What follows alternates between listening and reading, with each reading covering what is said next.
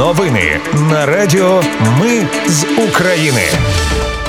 Ми з України з вами Оля Боровець. Далі огляд основних новин станом на цей час. У новинах розповім про ситуацію на фронті та нічні атаки окупантів і їх наслідки. Почуєте, хто готовий виробляти більше зброї саме для України. Дізнаєтесь, як і за що вибачився прем'єр-міністр Канади після візиту президента України у їхній парламент. Більше дізнаєтесь про трьох нових заступників нового міністра оборони України. Також почуєте з ким з самого ранку встиг зустрітися Зеленський. Наприкінці дізнаєтесь, яка не невизнана республіка з території колишнього союзу припиняє існування. Розповім також про бойкоти УЄФА за пом'якшення санкцій щодо Росії. А наприкінці слухайте, хто з сусідів України претендує на проведення літньої олімпіади вже за 9 років. Далі усі новини докладніше.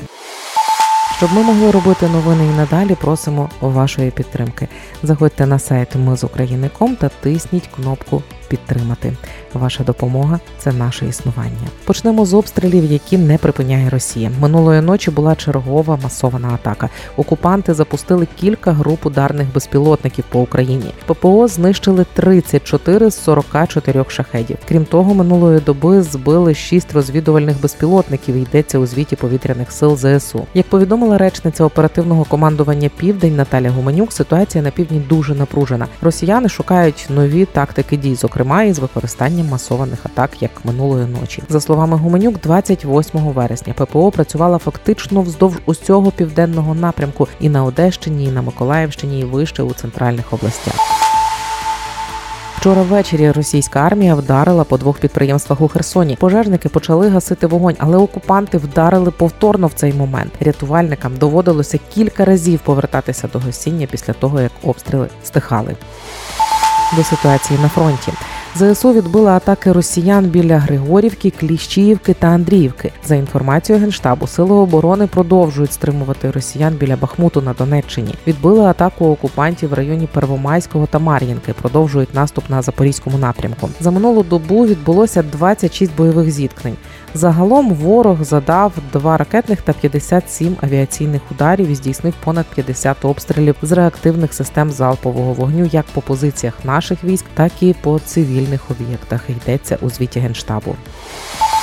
НАТО вироблятиме більше зброї для України. Зброю також вироблятимуть для країн-членів альянсу, які передали значну частину власних озброєнь Києву, заявила посол США при НАТО Джуліан Сміт під час віртуального форуму Виграти війну, виграти мир. Посол США наголосила, що в альянсі працюють над посиленням зв'язків з приватним сектором, щоб спробувати прискорити виробничі лінії оборонної продукції. Сміт додала, що ніхто із союзників не пропонував зменшити допомогу Україні, підтримка якої всіма 31 членами НАТО є цитую залізною і не згасає.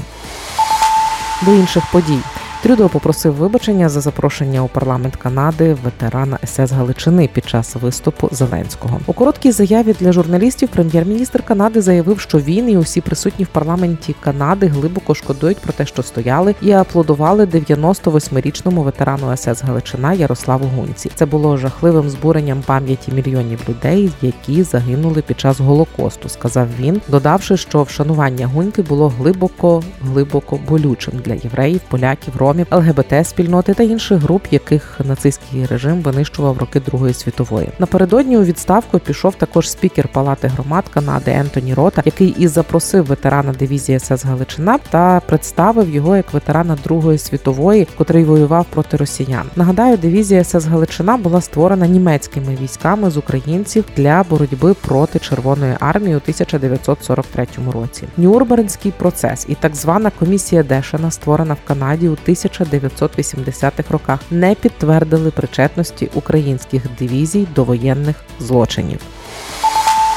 Український уряд призначив трьох нових заступників міністра оборони України Юрія Джигира, Наталію Калмикову та Катерину Черногоренко. Катерина Черногоренко призначена заступником з питань цифрового розвитку, цифрових трансформацій, цифровізації. Вона керівниця проєкту Армія дронів. Раніше запускала електронні лікарняні є малятко і армію дронів. Ще один новопризначений заступник міністра Юрій Джигир. Останні три роки консультує світовий банк з питань фінансових частин реформ пов'язаних з охороною охороною здоров'я у 2018-2020 роках. Працював заступником міністра фінансів України. У нього загалом понад 20 років економічного досвіду в підтримці реформ в Україні на східних Балканах, Центральній Азії. Третя заступниця міністра оборони України новопризначена Наталія Калмикова з лютого 2022-го була виконавчою директоркою Українського ветеранського фонду. До цього радницею командувача сухопутних військ ЗСУ та заступницею директора у фонді Повернись живим. Нагадаю, 18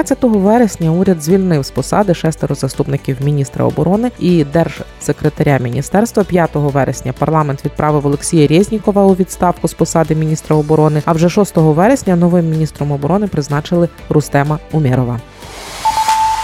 В Україні почали роботу посли шести держав НАТО. Президент України Володимир Зеленський прийняв вірчі грамоти послів Естонії, Франції, Словенії, Угорщини, Великобританії та Канади. Це стало останньою формальністю для початку їхньої роботи в Україні. Раніше Зеленський прийняв вірчі грамоти в новопризначеного посла Європейського союзу в Україні Катеріни Матернової. У серпні президент прийняв вірчі грамоти від новопризначених послів Німеччини та Швеції. Новий міністр оборони Британії Грант Шапс вже сьогодні з самого ранку зустрівся з президентом України у Києві. Володимир Зеленський подякував Британії за потужну підтримку України під час війни, особливо за далекобійні ракети, що збільшило можливості української армії. Обговорили також питання посилення української ППО. Додам, що Грант Шапс очолив Міністерство оборони Британії замість Бена Волеса з вересня 2023 року. Після вересневого засідання формату Рамштайн він анонсував десятки тисяч артилерійських снарядів для України, а також днями заявив про плани Британії підготувати ще 30 тисяч українських військових. До подій у світі Невизнана республіка Нагірний Карабах припиняє своє існування з 1 січня. Про це повідомляє Радіо Свобода із посиланням на указ президента Карабаху Самвела Шахмананян. Водночас населенню Карабаху, зокрема тим, хто перебуває за межами республіки, рекомендують ознайомитися з умовами реінтеграції, представленими Азербайджаном, аби ухвалити особисте власне рішення щодо подальшого перебування в нагірному Карабаху. Нагадаю, 20 вересня, після доби боїв, Міністерство оборони Азербайджану заявило про досягнення домовленості про призупинення бойових дій у нагірному Карабаху. Згодом президент Азербайджану Ільхам Алієв заявив про відновлення суверенітету країни 21 вересня. Між Азербайджаном та представниками нагірного Карабаху відбулися переговори щодо подальшого врегулювання ситуації. Азербайджан пообіцяв забезпечити вихід із Карабаху вірменам, які складуть зброю. Невизнана держава проіснувала 32 роки. Чотири країни Європи бойкотуватимуть змагання УЄФА за участі команд Росії. Це Англія, Польща, Латвія та Швеція. Пише The Times. Додам, що 26 вересня УЄФА пом'якшили санкції проти Росії, повернувши до міжнародних змагань російські команди у віковій категорії до 17 років. Українська асоціація футболу закликала інші європейські федерації бойкотувати змагання. Польща претендує на проведення Олімпійських ігор. Президент Польщі Анджій Дуда у парламенті заявив, що Польща хоче провести Олімпійські ігри у 2036 році. Тож Польща, яка ніколи не приймала літніх чи зимових олімпійських ігор, змагатиметься за право проведення ігор з Мексикою, Індонезією та Туреччиною. Нагадаю, літні Олімпійські ігри наступного року будуть в Парижі. Це були Основні новини станом на цей час. Їх підготувала для вас я, Оля Боровець. Наші новини про те, що реально відбувається в Україні в світі. Ми не робимо новини, зважаючи на чиїсь політичні чи бізнес-інтереси. У нас реальні факти. Якщо на вашу думку те, що ми робимо, важливо, підтримайте нас. Заходьте на сайт Ми з України.ком та тисніть кнопку Підтримати. Почуємося.